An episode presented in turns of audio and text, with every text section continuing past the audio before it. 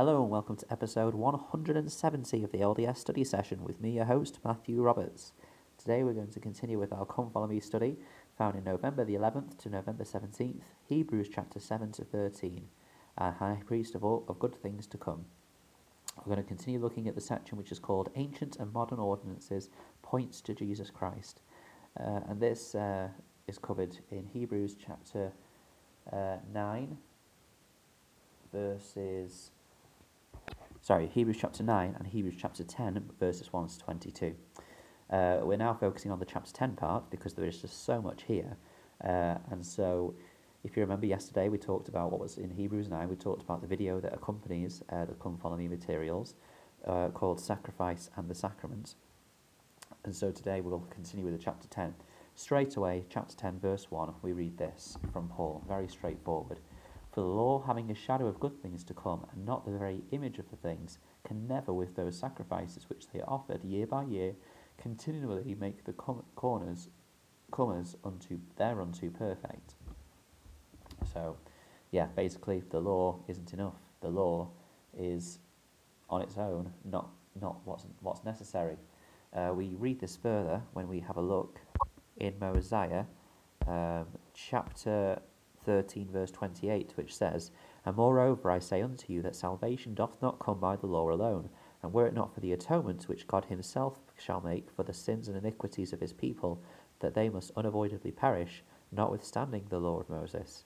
So again, even those people that left the uh, the Jewish community and crossed the sea, they understood that the atonement was necessary that the sacrifices they were making and still making up until this sac- this last one last and great sacrifice happened, uh, it was not going to work. It wasn't going to help them unless this great atonement was made, uh, which God Himself shall make.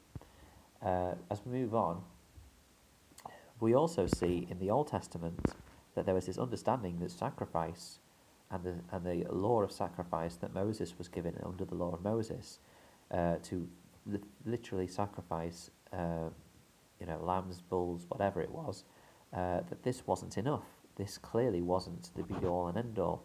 We know this because we look in 1 Samuel chapter 15, verse 22. And this, of course, is right in the midst of when sac- the law of sacrifice was given and was followed. Yet Samuel still said this to Saul in 1 Samuel 15, verse 22 Have the Lord as great delight in burnt offerings and sacrifices as in obeying the voice of the Lord. Behold, to, to obey is better than sacrifice, and to hearken than the fat of rams.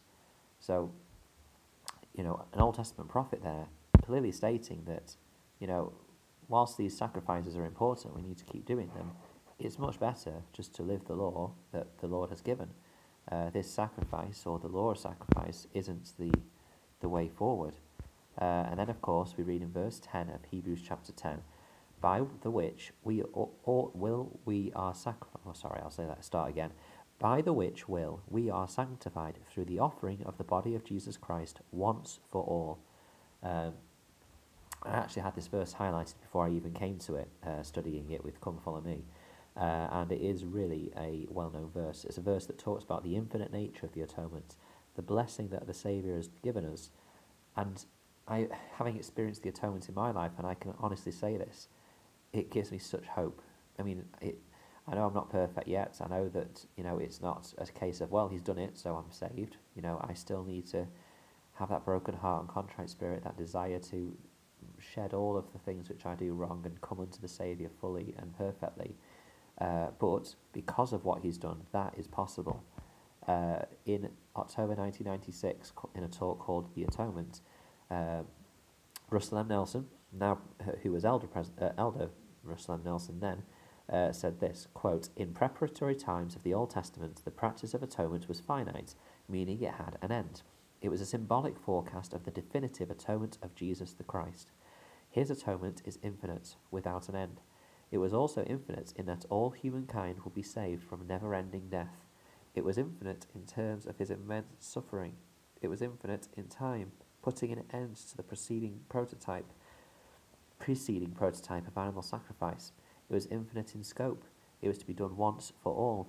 And the mercy of the atonement extends not only to an infinite number of people, but also to an infinite num- uh, number of worlds created by Him. It was infinite beyond any human scale of measurement or mortal comprehension. Jesus was the only one who could offer such an infinite atonement, since he was born of a mortal mother and an immortal father. Because of that unique birthright, Jesus was an infinite being. Close quote.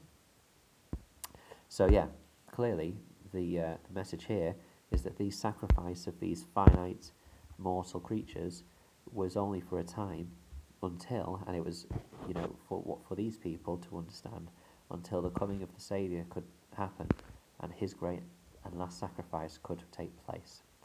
Uh, it moves on, and then finally, uh, the one that stuck out to me was Hebrews chapter 10, verses 18 to 19, where it says, Now, where remission of these is, there is no more offering for sin. Having therefore, brethren, boldness to enter into the holiest, holiest by the blood of Jesus.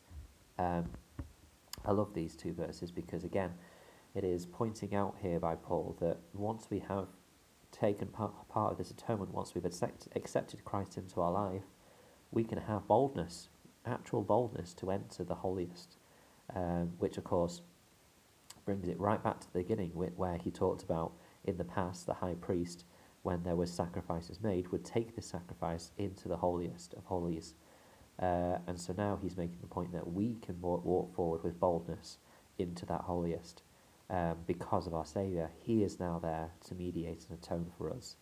Um, of course, he expects us to follow his gospel, to, to live the best that we can, and to accept him as our Saviour. And once we do that, we can be assured that he will atone for us and mediate for us, which is such a wonderful blessing and gift. We can walk forward in a new newness of life I think that sometimes when we make mistakes, we walk forward, you know, honestly thinking that yes, the Saviour can atone for me, and you know, He's He's done that. But for many of us, me included, there is always that small bit of guilt inside us still that makes us think, ah, but am I really forgiven? Can I really, you know, believe this? And that's what uh, I don't know if you've read Stephen E. Robinson's talk, believing Christ, uh, sorry, talk his book, believing Christ, believing Christ. Uh, but he really just hits it home to say, yes, he can. You know, you have that broken heart, you pray to your Father, you, you repent of that, you take the sacraments, and you can believe that you can forget that and move on and have a newness of life, just as we do at baptism. Uh, and I think that uh, what I'd like to do, I mean, I'm not going to do this now because we are coming up to eight eight minutes now, uh, but I would love to have a look at the ordinances, the modern modern ordinances that we have, and just identify how they all point toward the Saviour. I think that sometimes there are some other Christians who don't believe we are Christian because we believe that we have to do these things, these ordinances, to be able to receive exaltation or, or their salvation, their version of salvation, which is to be in the presence of, of God the Father and, and the Saviour Jesus Christ forever. Um, you know, we believe we need to be baptized, we need to receive the gift of the Holy Ghost, we need to uh, you know, take upon ourselves other covenants and ordinances.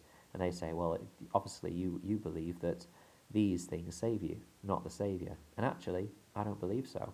I, I think that these are important. And just because I think that these ordinances are important doesn't mean I don't believe in the Saviour. In fact, these ordinances are, are the Saviour. They, they point toward Him.